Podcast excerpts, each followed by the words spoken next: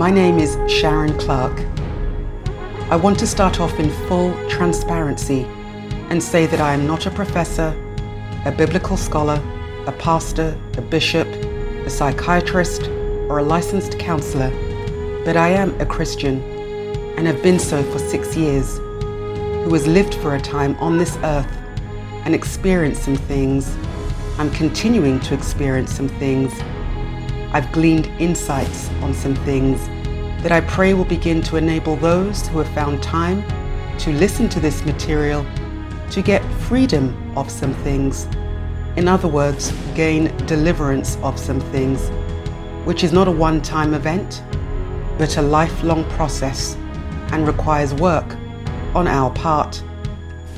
I may not know where you are in your life, but the information that will be relayed is designed to enable us, I say us because I'm still a work in progress, to start the journey, if you haven't done so already, of getting free of hurts, habits, dysfunctional behaviors, and repeated negative patterns in our lives that could be keeping you stagnant, disappointed, sick, and grieved.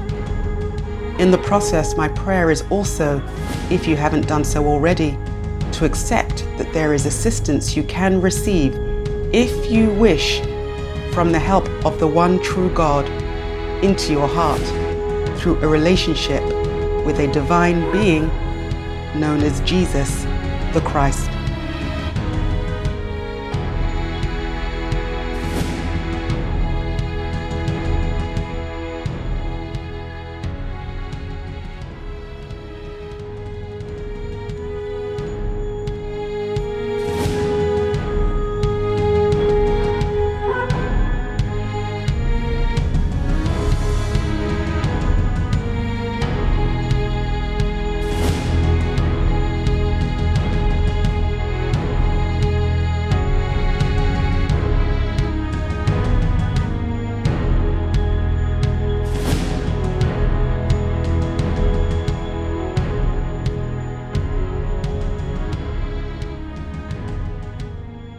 Episode 10 We Are at War and Using Our Spiritual Weapons.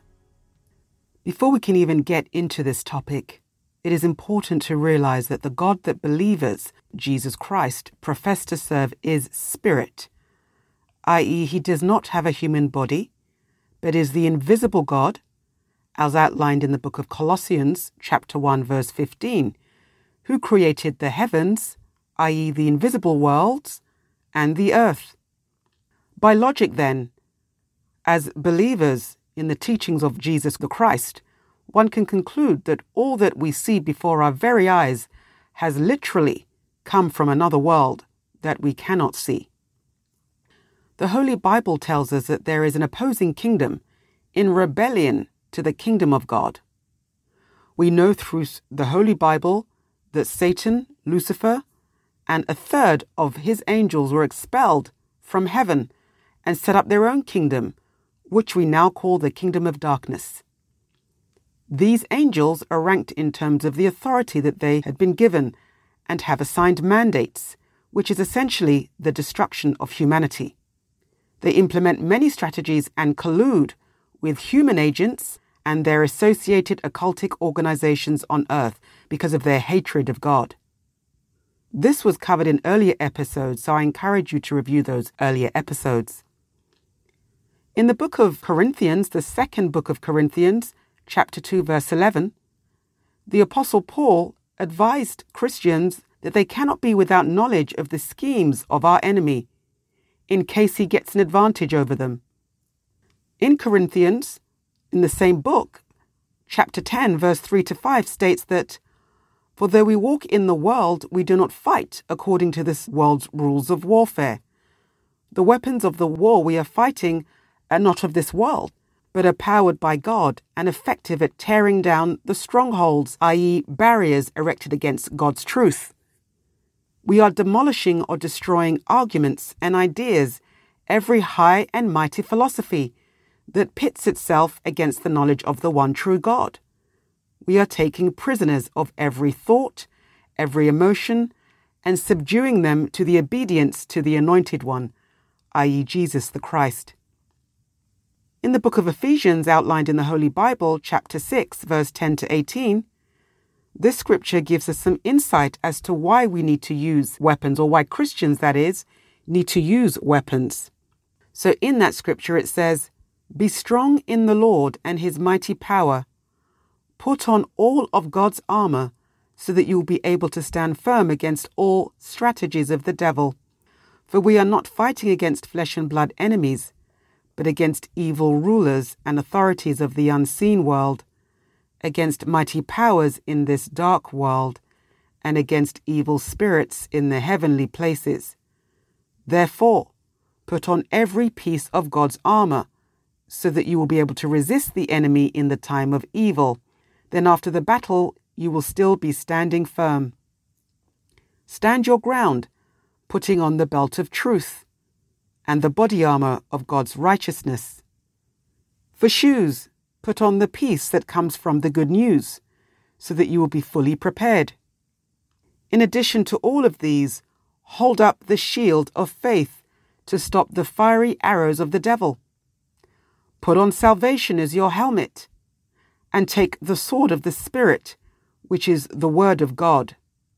Pray in the Spirit at all times and on every occasion, and stay alert and be persistent in your prayers for all believers or Christians everywhere. So, if Christians consider themselves to be true Christians, we have to ask God, what is happening in our lives, in our families, and in the nations across this earth that we are not seeing? What strategies have been deployed against Christians, against believers, which causes continual negative manifestations in one's everyday life? The Holy Bible instructs Christians in the book of Matthew, chapter 26, verse 24, that we are to watch and pray. However, we may not know what to pray for unless we watch, discern, and ask God for the gift of seeing what is going on in the invisible world that we call the spiritual world, i.e., what plans, what plots, what agendas are going on behind the scenes in our current times on earth which are triggering negative events. Not what happened 2,000 years ago, but now. Could it be that us as Christians or believers and our inability or reluctance to use the weapons of our warfare has allowed some of the negative events we see in our world today. The Word of God tells us that we are not fighting a physical battle with human beings. Our battle is with invisible enemies that collude with human agents. Therefore, it is crucial that every believer, Christian, understands this.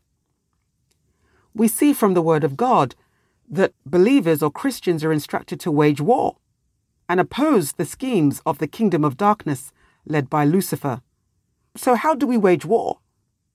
Well, in the book of Ephesians, chapter 6, verse 13 to 18, it gives a description of how and the spiritual armor we are to wear when we go to war.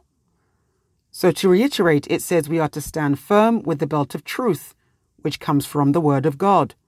We should have the breastplate of righteousness, which is Christ's righteousness. We should have the gospel of peace, which is essentially the writings in the book, which is our shoes.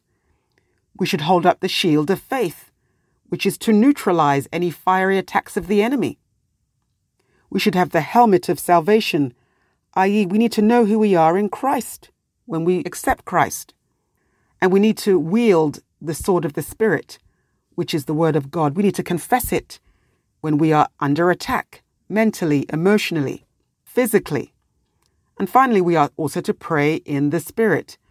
So God has not left us at the mercy of the kingdom of darkness, but has equipped us with weapons to walk in total victory, as I've just relayed. There are two categories of the defensive and the offensive weapons, and we shall examine each piece of the armour that God asks us to put on. So, first of all, defensive weapons. So, defensive weapons, we're starting off with the belt of truth. It is fitting that the belt of truth is the first piece of the whole armor of God. Since Jesus, the Christ, is the way, the truth, and the life, and it is only through him that we come to God. The belt of truth is a crucial piece of defensive armor, guarding our innermost being in the battle against lies and deceptions of our enemy. To walk in truth is to oppose all manner of falsehood to walk in truth is to walk in integrity of heart, sincerity, transparency, and openness to God, to yourself, and to others. It means the absence of pretense and hypocrisy. Without an understanding of the truth, which comes from God's word, we are left vulnerable to being carried about by the trickery of men, by craftiness in deceitful scheming. The next defensive weapon is the breastplate of righteousness. So we put on by seeking God and his righteousness above everything else. We delight in his commands and desire for his ways to become our ways. When God reveals an area of change to us, we obey, allow him to work in us. At the point we say no to God, we open a little crack in the armor where Satan's arrows can get through. As we wear Christ's breastplate of righteousness, we begin to develop a purity of heart that translates into actions. Wearing this breastplate creates a lifestyle of putting into practice what we believe in our hearts. As our lives become more conformed to the image of Christ, our choices become more righteous, and these godly choices also protect us from further temptation and deception. The next defensive weapon is preparation to proclaim the good news of peace. So, the gospel of peace is the message that Jesus the Christ gave to those who trust in him. It comes with the assurance from God that we are his children and nothing, nothing, nothing can snatch us out of his hands. It outlines clearly what is required to become a child of God. Any other message is a false gospel. To protect our feet in preparation to proclaim the good news of peace is to wear shoes that are able to speed you up as you preach the good news to others. It means we have to be ready as believers and Christians and eager to preach or share the gospel. It means we have to put on our boots for battle. A soldier puts on boots for two reasons. They help the soldier to stand firm and keep him from slipping and sliding on difficult terrain. Sharing the gospel solidifies and stabilizes you in your belief in God. Christians have a responsibility to study the Word of God so that it can be shared in confidence to have stability at all times. And boots increases one's mobility. They enable one to move quickly and fearlessly over rough or unfamiliar ground. So when we are ready with the gospel of peace, we live with the understanding that we are continually under attack from Satan. In the book of Timothy, the second book of Timothy, chapter 4, verse 2, it says, We are to preach the word and be ready in season and out of season. The next defensive weapon is the shield of faith. Clearly, a shield is vitally important to a soldier. It provides a blanket of protection. It is meant to be taken up in all circumstances. It is the first barrier against the enemy's attack. Often shields were painted with identifying marks. A Christian who takes up the shield of faith identifies himself or herself as a foot soldier who serves the commander of the Lord's army. In the book of Hebrews, chapter 11, verse 1, it says, Now faith is confidence in what we hope for and assurance about what we do not see. Verse 6 in that book of Hebrews stresses the importance of faith. It says, Without faith, it is impossible to please God. Satan's attacks can sometimes cause us to doubt God. Fiery darts represent fierce, sudden, and unexpected attacks from the enemy. The enemy will want you to question God's word and promises by drawing your attention to things that seemingly are not going right. One of the assignments of the Holy Spirit in a Christian's life is to put the believer in remembrance of the Word of God. Therefore, the more of the Word you have in you, the more the Holy Spirit will remind you of the Word in any particular situation. Faith prompts us to believe God. We give in to temptation when we believe what it has to offer is better than what God has promised. Faith reminds us that through fulfillment of God's promises, may not be readily visible to us, God is true to his word. When Satan attempts to plague us with doubt or entice us with instant gratification, faith recognizes deceptiveness of his tactics and quickly extinguishes the arrows. When Satan accuses us, faith chooses to believe that Jesus has redeemed us and that there is no more condemnation. When believers do not study the word, the Holy Spirit cannot remind you of the truth. God has a word for every occasion. The next defensive weapon is the helmet of salvation. So when a soldier is suited up for battle, the helmet was the last piece of armour to go on. It was the final act of readiness in preparation for combat. A helmet was vital for survival, protecting the brain, the command station for the rest of the body. If the head was badly damaged, the rest of the armour would be of little use. The assurance of salvation is our defense against anything the enemy throws at us. Jesus the Christ said, Do not be afraid of those who kill the body, but cannot kill the soul. Rather, be afraid of the one who can destroy both body and soul in hell. The idea in this verse is that as we prepare for Satan's attacks, we must grab that helmet and buckle it on tightly. Salvation is not limited to a one time act of the past or even a future hope. God's salvation is an ongoing eternal state that his children enjoy in the present. It is daily protection and deliverance from our sin nature and Satan's schemes. Because of the power of the cross, our enemy no longer has any hold on Christians or believers. So believers must learn to keep their helmets buckled so that Satan's fiery missiles do not lodge in our thoughts and set us on fire. Through this helmet of salvation, we can destroy arguments and every lofty opinion raised against the knowledge of God and take every thought captive to the obedience of Christ. So there are several actions a believer can take to keep his helmet fastened and functioning. Number one, we need to renew our minds. Our minds are battlefields. The outcomes of those battles determine the course of our lives in the book of Romans outlined in the Holy Bible, chapter 12, verses 1 to 2. It instructs believers to renew their minds by allowing the truth of God's word to wipe out anything contrary to it. Old ideas, opinions, and worldviews must be replaced. We must allow God's truth to continually wash away the world's filth, lies, and confusion from our minds and adopt God's perspective. Number two, we should reject doubt that arise from circumstances. Human beings are sensory creatures. What we cannot figure out with our five senses, we tend to reject. If we allow them to, circumstances may convince us that God does not really love us or that His word is not true. It is impossible to have faith and doubt at the same time. God rewards our faith. With the helmet of salvation firmly in place, we can choose to believe what appears to be impossible. Number three, we need to keep an internal perspective. When life crashes in around us, we must remember to look up. Our salvation is the most precious gift we have received. Keeping our eyes on that can help us weather life's storms. We can choose to live our lives by the motto if it doesn't have eternal significance, it's not important. Number four, we need to remember that victory is already accomplished. So when we consider ourselves dead to sin but alive to God, we eliminate many of the opportunities Satan uses to entrap us.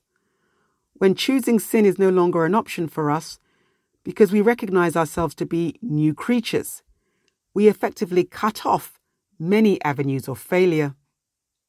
Number five, we need to find all our hope in Him. The book of Psalms in the Holy Bible, chapter 73, verse 25 says, Whom have I in heaven but you? Besides you, I desire nothing on earth. So our helmet is most effective when we treasure what it represents. The salvation Jesus purchased for us cannot share the place of importance in our hearts with earthly things.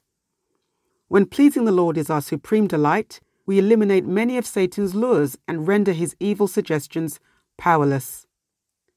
As we wear the helmet of salvation every day, our minds become more insulated against the suggestions, desires, and traps the enemy that he lays for us. We choose to guard our minds from excessive worldly influence and instead think on things that honor Christ. In doing so, we wear our salvation as a protective helmet that will guard our hearts and minds in Christ Jesus. So, now coming to the offensive weapons. So, the sword of the Spirit is an offensive weapon. So, swords were used to protect oneself from harm or to attack the enemy, to overcome or kill him or her. In both cases, it was necessary for a soldier to get rigid training on the proper use of the sword to get maximum protection.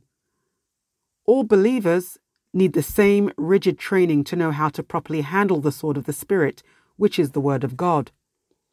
The sword that the Apostle Paul refers to here is the Holy Scriptures outlined in the Bible. Since every believer is on a spiritual battle with the satanic and evil forces of this world, we need to know how to handle the Word of God properly. Only then will it be an effective defense against evil but it will also be an offensive weapon we use to demolish strongholds of error and falsehood that are being perpetrated against us. God refers to his word as a sword in the book of Hebrews, chapter 4, verse 12. Here, the word is described as living and active and sharper than a double edged sword. The Roman sword was commonly made in this manner. The fact that it had two edges made it easier to penetrate as well as to cut in every way. The idea is that of piercing or penetrating, the Word of God reaches the heart, the very center of action, and lays open the motives and feelings of those it touches. The purpose of the sword of the Spirit, outlined in the Bible, is to make us strong and able to withstand the evil onslaughts of Satan, our enemy. The next offensive weapon is the weapon of prayer. As believers in our Lord Jesus Christ, prayer is a direct line with heaven. Prayer is a communication process that allows us to talk to God. He wants believers to communicate with Him like a person to person phone call. In the book of Ephesians, chapter 6, verse 18, it tells us that we should always pray, pray about everything in every way we know how, and keeping all this in mind, pray on behalf of God's people and to keep on praying intensely and be on the lookout until evil has been stopped. Prayers that approach God in humility are part of the invisible battle all believers are engaged in. The Apostle Paul, outlined in the book of Philippians, chapter 4, verses 6 to 7, tells the church, the body of Christ, believers, to relieve their anxieties by remaining faithful in prayer, especially prayers that are thankful for God and approached in authenticity and humility. This, the Apostle Paul concludes, is the formula for ensuring that believers will experience the peace of God, a peace that is beyond any and all of our human understanding, and will stand watch over our hearts and minds in the name of Jesus.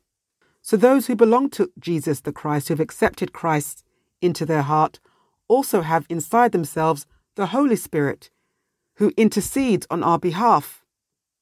Because we often don't know what or how to pray sometimes, when we approach God, the Holy Spirit, which is God's Spirit, will intervene and actually prays for us, interpreting what we want to say to God, so that when we are overwhelmed by trials and the cares of life, the Holy Spirit comes alongside to lend assistance with our prayers. None of these pieces of armour require power on our part. Jesus Christ has already won our victory through his sacrificial death on the cross. So we are to pray using the Word of God, which will allow the power of God's Spirit, the Holy Spirit, to operate in us, as Jesus did when he was directly attacked by Satan in the wilderness. Each temptation Jesus faced in the wilderness in the book of Luke, Christ's face was combated with the words, It is written. And that's how we approach our trials. We basically refer to what is already said in the Holy Bible, we say it is written and then quote a particular reference in the Holy Bible that we want to use to nullify whatever we are experiencing negatively. In closing, then, review points for episode 10. Number one, we can only stand strong spiritually by the power of the Holy Spirit. The same power that raised Christ from the dead is in every believer. Number two, we need to pray in the name of Jesus the Christ. Number three, we need to figure out what the plans, plots, agendas are at work by the kingdom of darkness in the invisible world and ask God for increased insight and the gift of seeing these plots, plans, and agendas. Number four, we need to put on the full spiritual armor of God, as outlined in the book of Ephesians, chapter 6, verses 10 to 18. And the spiritual armor is God's invisible armor, which I've already outlaid. Number five, we need to pray using the Word of God as our foundation, depending on what we want to say to God and what Jesus Christ has given the believer, which is the keys of binding and loosing. As illustrated in the book of Matthew, chapter 16, verse 19. We need to pray in absolute belief, otherwise known as faith, in the Word of God and not doubting it. Number seven, we need to pray until there is manifestation. And we must not concern ourselves with what it looks like, since persistence in prayer breaks the resistance.